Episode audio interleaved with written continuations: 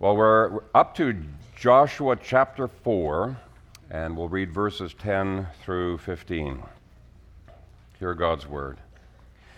So the priests who bore the ark stood in the midst of the Jordan until everything was finished that the Lord had commanded Joshua to speak to the people, according to all that Moses had commanded Joshua. And the people hurried and crossed over. Then it came to pass, when all the people had completely crossed over, that the ark of the Lord and the priests crossed over in the presence of the people. And the men of Reuben, the men of Gad, and half the tribe of Manasseh crossed over, armed before the children of Israel, as Moses had spoken to them. About 40,000, prepared for war, crossed over before the Lord for battle to the plains of Jericho. On that day, the Lord exalted Joshua in the sight of all Israel, and they feared him as they had feared Moses all the days of his life. Father, I thank you for your word. It is our glory to study it and to worship you through it and to conform our lives to, uh, to your word by the power of your Holy Spirit. And we thank you for your promise that your Spirit uh, gives to us everything that we need for life and godliness. And uh, so with Augustine, we, we rejoice that what you command, you enable. And so would you enable us, Father, to live out your scriptures more and more faithfully. In Jesus' name, amen. Last week we saw that um, memorials are something that is a very important part of the Christian life. Those who don't know their history can be very easily manipulated by tyrants, and we have been definitely seeing that happening uh, in America. Uh, tyrants love to rewrite history, they love to replace historical monuments with their own monuments, and uh, that is not by accident. We saw that is very on purpose. It's the same reason that the uh, modern critical theory movement has been defacing monuments and uh, trying to uh, change um, laws related to, uh, and in fact, even erasing history books.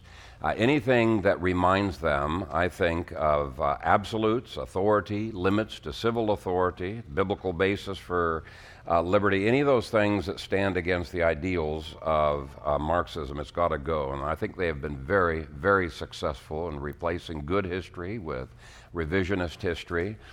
And um, they have been successful in injecting. Um, relativism in virtually every subject, including mathematics. And so we saw that remembering the past helps us to be well grounded in the present and to have motivation for the future. Now, today uh, we're just going to slice off a small slice of bread from the bread of life and uh, look at verses 10 through 14. And even though these verses do give some additional information with regard to memorials, I think we've said plenty on that subject. And I want to focus on a central theme of this little pericope, and that is faithfulness. It's a beautiful snapshot of what grace generated faithfulness looks like.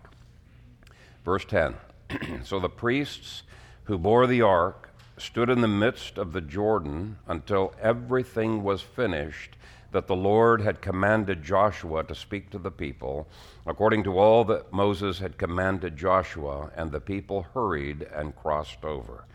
And so this verse starts by saying that the priests fulfilled a job that they were commissioned to do, and the verse ends by saying that the people were faithful to do what uh, they uh, were supposed to be doing. And in between, we have some maxims of uh, what faithfulness uh, looks like. Now, we saw last week it would have taken courage for these priests to have stood their ground, is the literal rendering, to have stood their ground in the river as this wall of water begins heaping up in the air, at least on the literal translation of the Hebrew, uh, to an estimated height of 120 feet. It was a, a menacing wall.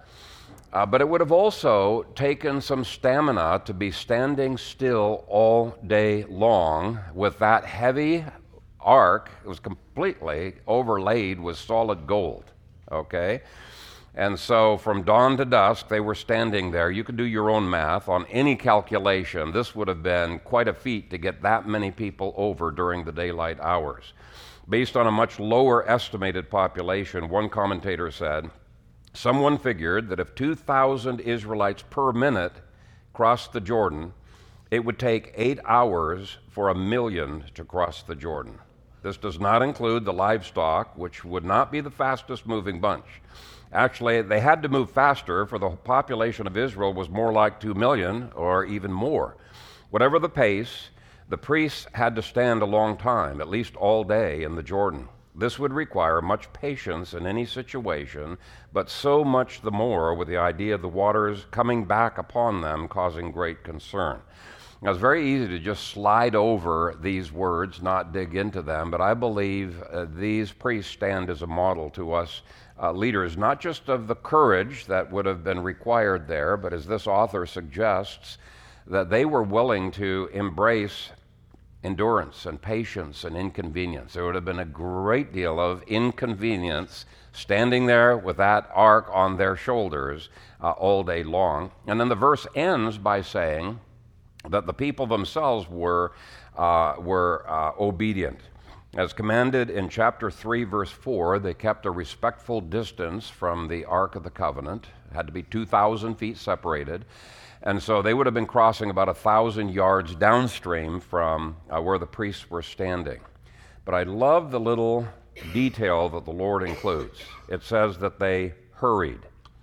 Uh, the author I quoted suggested two reasons, possible reasons, for why they hurried. Uh, one suggestion is he said, seeing those sweating priests who are holding this ark, they're trying to get across, you know, to not inconvenience these people, don't want to stand there more than a day uh, holding that ark. And then the second reason is uh, that they would have needed to hurry to get over before uh, nightfall. On any calculation of the crossing, it would be very, very difficult to get that many along with their goods and their carts and their animals across the river. So they were diligent, they were speedy about their obedience, and it may be that they were also considerate of the comfort and the welfare of their leaders. But I want to especially focus on three additional phrases in that verse that highlight the faithfulness of these leaders and people. First, it says, until everything was finished. This is a maxim for faithfulness. Uh, I'm going to give you several maxims in, in later verses as well, but um, this phrase here shows that we should do our duty until everything is finished. When our kids did their chores, we were not satisfied with half baked job. We wanted the job fully done and done well. You know, they're, they're, none, none of this half baked stuff. How many tasks get started and never get finished? Usually that's because, I mean, there could be interruptions, but it's probably because we have poor time management or management of resources. And it's not a good thing because the Lord is not going to entrust more into our stewardship care if we have not been faithful with the things He's already entrusted into our care. So, this is really a phrase that we need to adopt into, with rigor, into our worldview until everything was finished. It should be a maxim for our definition of faithfulness. The second maxim for faithfulness is following orders to the T. It says, until everything was finished, that the Lord had commanded Joshua to speak to the people.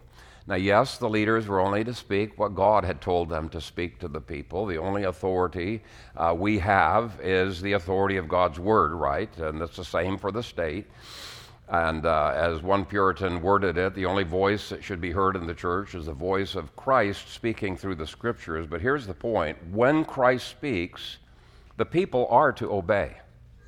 They are to obey. This is not a popular concept at all nowadays to think that there is a chain of command from in the family, church, and state from God to the leaders to the people. I've got Facebook friends who argue against this all the time.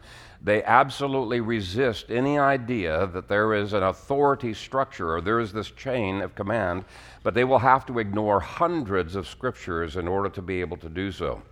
And so this clause speaks of the faithfulness of the leaders to communicate God's word to his people. And it also speaks of the faithfulness of followers to be willing to be discipled in the nurture and the admonition of the Lord. When the Word of God is being preached from this pulpit, you can't just say, well, that's interesting. No, this is God's Word. that we must tremble at, that we must obey. When God's word is being shared uh, by the elders in discipleship, one on one, or in mentoring or in, in counseling, God wants us to not treat that lightly. In fact, one of the other scriptures that talks about faithfulness, a definition of faithfulness, is a person who trembles at God's word. He takes it seriously, he follows orders to the T. The third maxim of faithfulness is not picking and choosing what commands of God we will obey. The third clause says, according to all that Moses had commanded Joshua. Notice that word, all. Now, just by way of illustration, just imagine a, a father or a mother who has uh, given some instructions to the child on what needs to be done during uh, that day, needs to clean the bathroom, cook one of the meals during this day. They're going to take turns on cleaning the meals, needs to iron the clothing that has already been laundered, and needs to clean their uh, bedroom. And uh, the father explains or maybe it's the mother who explains, look, there's going to be plenty of time to get all of these tasks done. If you're organized, in fact, you're going to have so much time left over, you're going to have plenty for your own projects. But at the end of the day, the child takes the dad, you know, up to the bedroom, opens the bedroom door, and ta da, look at this room. And sure enough, the room is beautiful uh, you see that there's a complete remodel that's taken place, and there's pictures on the wall, and you've got, you know, a shiny floor and gleaming furniture, but none of the other tasks has been done. So the parent is going to have to engage in some time management and how to juggle multiple tasks because life is full of economic decisions. Uh, for her to be making that decision to do so much work on that bedroom was also an economic decision to disobey the orders to do the other thing. So that's just by way of illustration. In the same way, there are people in this church who feel very good about their Christianity because they are being faithful to the Lord on two, three, four other things in their lives but they consistently disobey the Lord on some fundamental orders that Gary and I have been harping on, such as family devotions and uh, your own personal devotions, and yet they feel good about their life. They don't confess this as sin. No. Following orders. Faithfulness means pressing more and more into that word all. Um, we can't be perfectionistic. I think this is one of the downfalls that many people have. We can't be perfectionistic or we're not going to have a balance in life. We can't neglect important duties in order to be perfect on one duty. I guarantee you, you're never going to be perfect. Okay, there's always going to be something more that we could do better, but we can at least begin to enter into all of the tasks that God has given to us and over time become better at each of those tasks. God honored Moses with the statement, He is faithful in all my house. Could God say the same thing about us? He's faithful, or she is faithful. 2 Kings 12, verse 15, praises the treasurers who counted and distributed money to workers. It says, because they dealt faithfully. In 2 Chronicles 19:9, God commanded the pastors to minister, quote, faithfully and with a loyal heart. Second Chronicles 31, verse 18, praises the little children in the worship service. It says this For in their faithfulness they sanctified themselves in holiness. Now, he's talking about really little children when he made that statement, which implies that little children can attend unto worship faithfully if the parents will train those children to do so. Uh, Second Chronicles 34, 12 praises craftsmen and carpenters and builders it says, because the men did the work faithfully. Could your boss say about you, oh, yeah, he is very faithful employee. He does his work faithfully. I, I found almost 100 verses this past week calling us to faithfulness. Uh, verses, for example, that call us to faithfulness in our romance when we are during the period of courtship and betrothal. Hosea 2, verse 20, and other verses. Wives to faithfulness in managing their homes, 1 Timothy 3.11. Homes to have faithfulness in hospitality, 2 John 5. Faithfulness to our employers, Matthew 25, 21. faithfulness in handling our finances, Luke 14:10 and following, faithfulness in our conversations with each other, Proverbs 13:17, 14:15, etc., and in our rebukes to each other. Sometimes people are fearful of bringing rebukes. It's a command. When you see a brother or sister that is in sin, you can't just say, I'll leave that to pastor to do. No, you are the one who has witnessed it. You are the one who needs to be faithful uh, a faithful friend who brings a rebuke, Proverbs 27 6. And so the point is, when you start looking through the upwards of 100 different passages that deal with faithfulness, we realize absolutely none of us is exempt. Even the littlest children have to grow in this concept of what faithfulness uh, looks like. And we'll look at some other maxims uh, in a bit, but let, let's first of all look at the next point. How do we achieve this faithfulness? This is the next point. The previous generation of Jews were not faithful. Not at all. They rebelled against God's leaders. They disobeyed God's word. They grumbled, lusted. In many ways, they showed themselves to be an unfaithful generation. In fact, they are used over and over by the Apostle Paul in 1 Corinthians chapter 10 to say, because they were faithful here, God judged them in their communion. Because they were unfaithful here, He judged them when they partook of communion. Eh, eh, they're, they're an example of unfaithfulness. And Paul says, apart from God's grace, apart from looking to Jesus, none of us, none of us can be faithful. Well, that is symbolized by the Ark of the Covenant in verse 11. Then it came to pass when all the people had completely crossed over that the ark of the Lord, that's Jehovah, and the priests crossed over in the presence of the people. Now, symbolically, it was that ark that protected them and empowered them. The God who was enthroned on that ark was the God who kept those waters from coming one inch closer. The priests were his representative, and the ark pointed to Jesus in both his grace as well as in his law. And I want to repeat a little bit of what I said, uh, what is it, two or three weeks ago, about the symbolism of this ark, because I think it's important.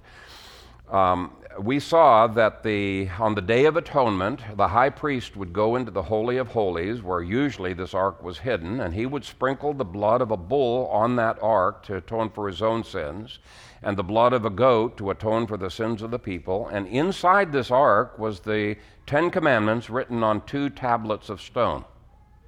And there was also in there uh, a bowl of manna, that miraculous manna, and Aaron's miraculous blossoming uh, rod. To the side of the ark, there was a little compartment that the, they, they uh, put in uh, to a container of the first five books of the Bible. And so, this Ark of the Covenant is a beautiful symbol of Christ and his kingdom. Uh, the wood represented the humanity of Jesus. The gold that covered the wood represented his deity. The throne represented his uh, sovereign rule. The Ten Commandments represents the holiness of the kingdom and the law of that kingdom. You can't have a kingdom without law, uh, unlike what some people think. Jesus said, Do not think I came to destroy the law or the prophets. I did not come to destroy, but to fulfill Matthew 5 17. So even though people say, yeah, but the law, it brings terror, and Hebrews says we don't have terror.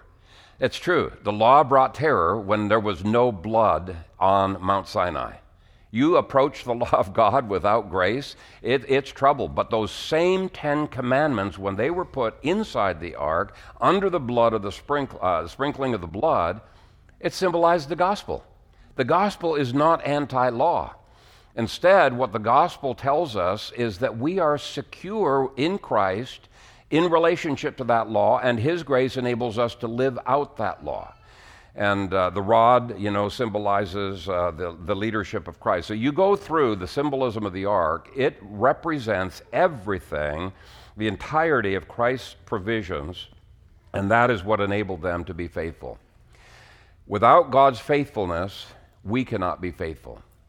Uh, Philippians 2 11 through 12 says, We can only work out what God has already worked in us. A couple of weeks ago, we saw that faithfulness grows from faith to faith. There's a growth process from glory to glory, from strength to strength. To quote William Booth again, faith and works should travel side by side, step answering to step, like the legs of men walking. First faith, then works, then faith again, then works again, until they can scarcely distinguish which is the one and which is the other. Uh, you combine those two, and you've got faithfulness. Now, tempting to be faithful without receiving God's grace is ministry in the flesh. It's wood, hay, and stubble. It's all going to be burned up, it will not last. We don't just get justified by faith. Habakkuk says that the already justified person shall continue to live by faith. And you look at the Greek of Paul's quote of that, he's talking in the future. He's going to continue living by this faith. Here's how Paul worded it in Galatians 3 1 through 9. O foolish Galatians, who has bewitched you that you should not obey the truth, before whose eyes Jesus Christ was clearly portrayed among you as crucified? This only I want to learn from you. Did you receive the Spirit by the works of the law or by the hearing of faith? Are you so foolish, having begun in the Spirit, are you now being made perfect by the flesh? Have you suffered so many things in vain, if indeed it was in vain? Therefore, he who supplies the Spirit to you and works miracles among you, does he do it by the works of the law or by the hearing of faith? And then he goes on to say how this already justified Abraham continued to live by faith. And then he concludes So then, those who are of faith are blessed with believing Abraham. So it is important to distinguish faith and faithfulness, but you cannot separate them. So, um, Faithfulness flows from grace. We receive grace in our Christian walk by faith. So um, uh, last week we saw that every single time that the ark moved, which would have included this time, the people were to say this from Numbers 10:35: "Rise up, O Lord, let your enemies be scattered, and let those who hate you flee before you." Okay, so we're just getting to the summary here. What it's basically saying is that we are called to faithfulness in battle. That's what the whole book of, uh, uh, of Joshua is symbolizing. We're called to faithfulness in battle, but then this statement is affirming we can't do it without God's grace unless God fights on their behalf. So the ark was a reminder faithfulness flows from grace. But the next point deals with an imbalance people sometimes have in trying to be faithful. They're trying to be so faithful at work that they neglect their family or they're so faithful in the pro life ministry or working with the church and volunteering that they neglect their kids and they lose their kids. Uh, this was so sadly and vividly portrayed to me in one Asian country where pastor after pastor would confess to me that they just felt really guilty about their family, but they felt that God has called them to be away from their family. And uh, one, one pastor said, I, I feel guilty even being home one day out of 16. And I said, Why? He said, Well, Mark 10 commands us to forsake our wives, our husbands, our children, our lands for his sake in the gospel. And I said, Well, let, us let, sit down. Let's talk about Mark 10. This was a misunderstanding of Mark chapter 10. I said, Yes, this does say that we are to leave our husband, our wife, our children, our houses, everything to God but then it goes on to say God gives exactly the same things we've given to Him back to us. Now they no longer belong to us, they belong to God. Now He's given them to us as a stewardship trust. So, how do we handle God's property? How do we handle our wife that belongs to God, our children, our house? He commands us to spend time with them, to nurture them, to uh, please your wife. 1 Corinthians 7. And it's like the lights going on. Ah, so we need to be faithful with our family just like we need to be faithful in ministry. Yes, exactly. We cannot sacrifice the family by being faithful elsewhere. That's exactly the lesson that's being given in verses 12 through 13. Let me read those two verses and then explain. And the men of Reuben, the men of Gad, and the half tribe of Manasseh crossed over armed before the children of Israel as Moses had spoken to them. About 40,000 prepared for war crossed over before the Lord for battle to the plains of Jericho. Now, in Numbers 32, God had already allowed those two and a half tribes to settle on the east side of the Jordan. They had conquered their land, and He said, Go ahead and build sheep pens for your sheep and places to protect your cattle and build cities to protect your wives and your children. They would need that protection. But He said, You must cross over and help uh, the rest of the tribes of Israel to conquer their land, and they agreed they would do that. And so here's the thing when you compare the numbers, it is crystal clear from the census numbers of tw- uh, Numbers 26 that these 40,000 men are only 29% of the 136,930 fighting men of those two and a half tribes. Okay, so what in the world is going on? Because verses 10 and 12 here say they obeyed Moses. They were not being unfaithful. They followed his, his instructions to the T. And yet Moses made clear all of them are to go over and fight. Where are the others? What's going on? And it is my belief that the men of Reuben, Gad, and the half tribe of Manasseh took shifts where two thirds of the men would stay behind to protect the flocks and the women and the children and the cities. They would need protection. And then one third would go over for some weeks to fight uh, with the rest of the, the tribes.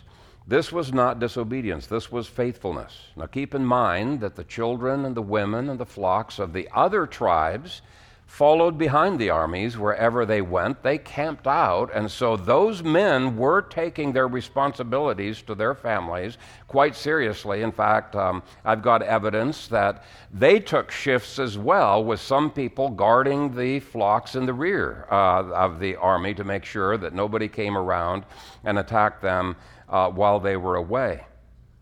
And so I believe that a, a certain percentage uh, was always involved in, in this shift way uh, of um, ministering to the family. The point is, faithfulness to ministry does not sacrifice one's family. Now, there are some other lessons in here that are not in your notes. Uh, verse 13 says, They were prepared for war. Luke 14 says, You don't go to war unless you've prepared for war. You don't build a tower unless you've got the resources to be able to finish that tower. Uh, in other words, God expects us to engage in due diligence in our callings. It is a maxim of faithfulness. These soldiers took the time to think through logistics, supplies, weapons, armor, training, communications, all of the other things that would be necessary to be prepared for war. Now, when we were in chapter 3, we did three sermons looking at all of the ramifications, what it means to live by faith. And this is reinforcing that. It's indicating that faith in the Lord is not contrary to the use of means. Indeed, faithfulness requires a diligent use of means. Too many people pit faith against responsibility. And I say, no, these men were prepared. They were also organized. It says in verse 12, they crossed over before the children of Israel. So the soldiers went ahead to guard the way, and the rest followed. Now, another aspect of their organization was that they went in their armies uh, organized by tribe, clan, and family. We saw that earlier. And so there was an organization that was there. We live in a generation that values spontaneity more than they do planning and order, but faithfulness reverses those two. And if there was one thing that Kathy's parents modeled to Kathy and me was uh, organization and faithfulness to the nth degree. Verse 13 also says, These men crossed over before the Lord, literally before the face of the Lord.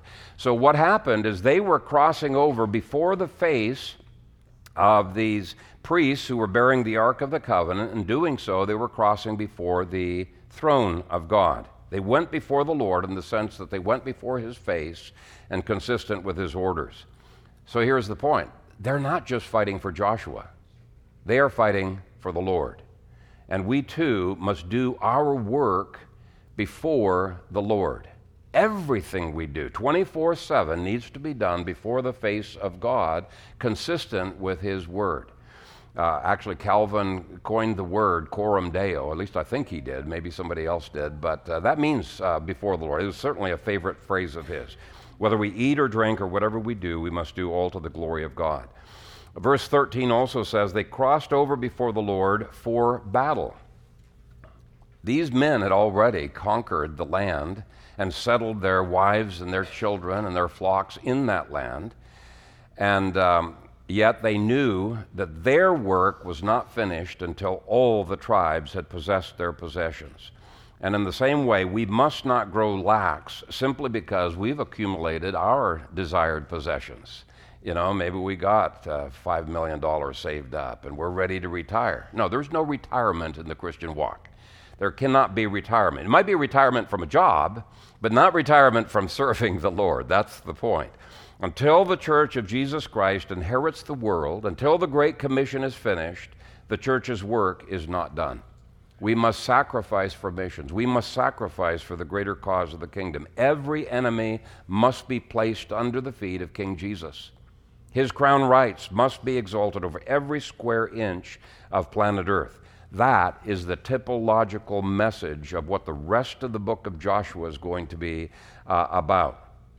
And so uh, it's not just about what benefits our family, it's about the kingdom at large. Faithfulness to God has a broader vision than just my family.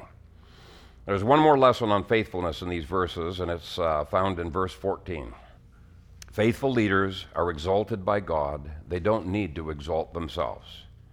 Verse 14 says, On that day, the Lord exalted Joshua in the sight of all Israel, and they feared him as they had feared Moses all the days of his life. Now, we already saw in chapter 3, verse 7, that God said he was going to perform this miracle for a purpose, and one of those purposes was that they would be able to see, the people would be able to see, God was with Joshua just like he had been with uh, uh, Moses. But let's look at each phrase. It says, on that day. Okay, on that day shows God's timing. Faithfulness is content with God's timing. Joshua, we have already seen, had been a servant to Moses, who himself was called a servant of the Lord. And Joshua served Moses faithfully for 40 years. So there is a sense in which he was a servant's servant, and he had not been exalted. He had not been exalted. And in God's sovereign timing, that exaltation happened on this day. Those who seek exaltation lose it. Ezekiel 21 26 says, Exalt the humble and humble the exalted. So faithfulness does not need to rush the results. We leave the exaltation to God's timing. Second, verse 14 says, The Lord exalted Joshua. It wasn't Joshua who exalted Joshua, this was a sovereign work of God Himself. Faithfulness does not push one's own agenda or push one's own exaltation. Faithfulness focuses on faithfulness to God and leaves the results in His hands. So there's timing, there's the Lord's sovereignty. Third, Joshua was exalted in the sight of all Israel. It says they all recognized that Joshua was the leader that they needed. Okay, they, they didn't have leadership forced on them. Now, Daniel 2 shows the exact opposite attitude that the world tends to have with regard to being great. Nebuchadnezzar tried to force Shadrach, Meshach, and Abednego to bow down and recognize his greatness, right? That's self exaltation. That shows incredible insecurity. You might not think of Nebuchadnezzar as insecure, but it shows incredible insecurity. In Matthew 20, verses 25 through 28, Jesus said, You know that the rulers of the Gentiles lord it over them, and those who are great exercise authority over them, yet it shall not be so among you. But whoever desires to become great among you, let him be your servant. And whoever desires to be first among you, let him be your slave. Just as the Son of Man did not come to be served, but to serve and to give his life a ransom for many. People eventually recognize who is faithful and who is not. Fourth, it says that they feared him as they feared Moses. Now, here's how some other translations translate it they revered him, they reverenced him, they respected him, they magnified him. Uh, honor and fear of rulers is an okay thing. Now, the ruler shouldn't demand it. Okay, their faithfulness will automatically attract uh, respect, just like a magnet does, whereas insisting on respect ends up doing the exact opposite. Who doesn't respect a leader like William Wallace of Scotland? I mean, people just, they had a hard time not respecting him, even his enemies. His very faithfulness made people want to be faithful like him, wanted to stir him. he stirred their blood, motivated them to be faithful. Now, of course, Scripture does command those who desire to be faithful to respect and fear and honor those who rule over us. Actually, at the prayer breakfast this past Thursday, Jared Ridge gave a marvelous a talk, a devotional on uh, honoring and respecting the elderly. And I sure wish we had recorded that. It needs to be distributed um, uh, far and wide. Uh, it, was, it was really was wonderful. So we live in an age that kills the young and fails to uh, honor and uh, respect the aged. Scripture calls us to honor and respect the elderly, parents, husbands, officers in the church, masters, employers, civil officers.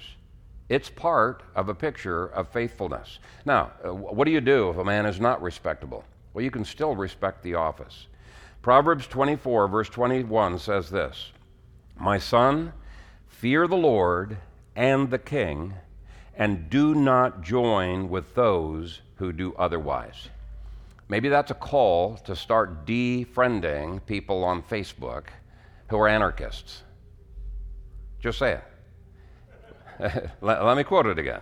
My son, fear the Lord and the king, and do not join with those who do otherwise. Fear the Lord and the king. I just find it fascinating. He links those two things together.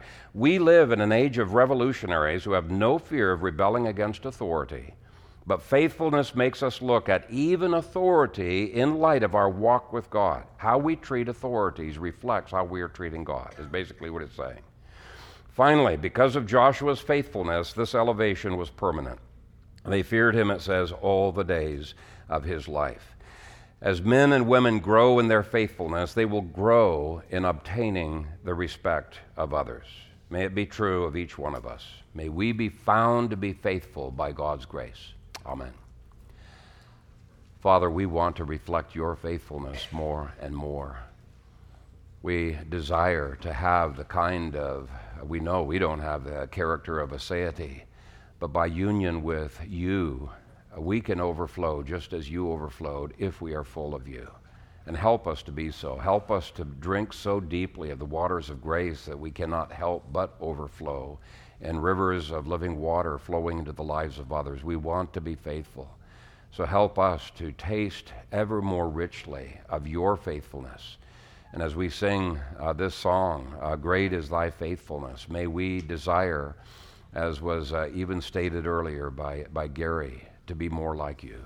We love you, we bless you, uh, and we're so thankful for your patience with us that uh, even though we fail you so many times, you are faithful to pick us up, and uh, you are not unfaithful when we are unfaithful. So bless us, your people, Father, with more of your grace and a greater determination to be faithful, to have our blood stirred uh, to be to want to be like Jesus, uh, who is the author and finisher of our faith. And it's in His name that we pray. Amen.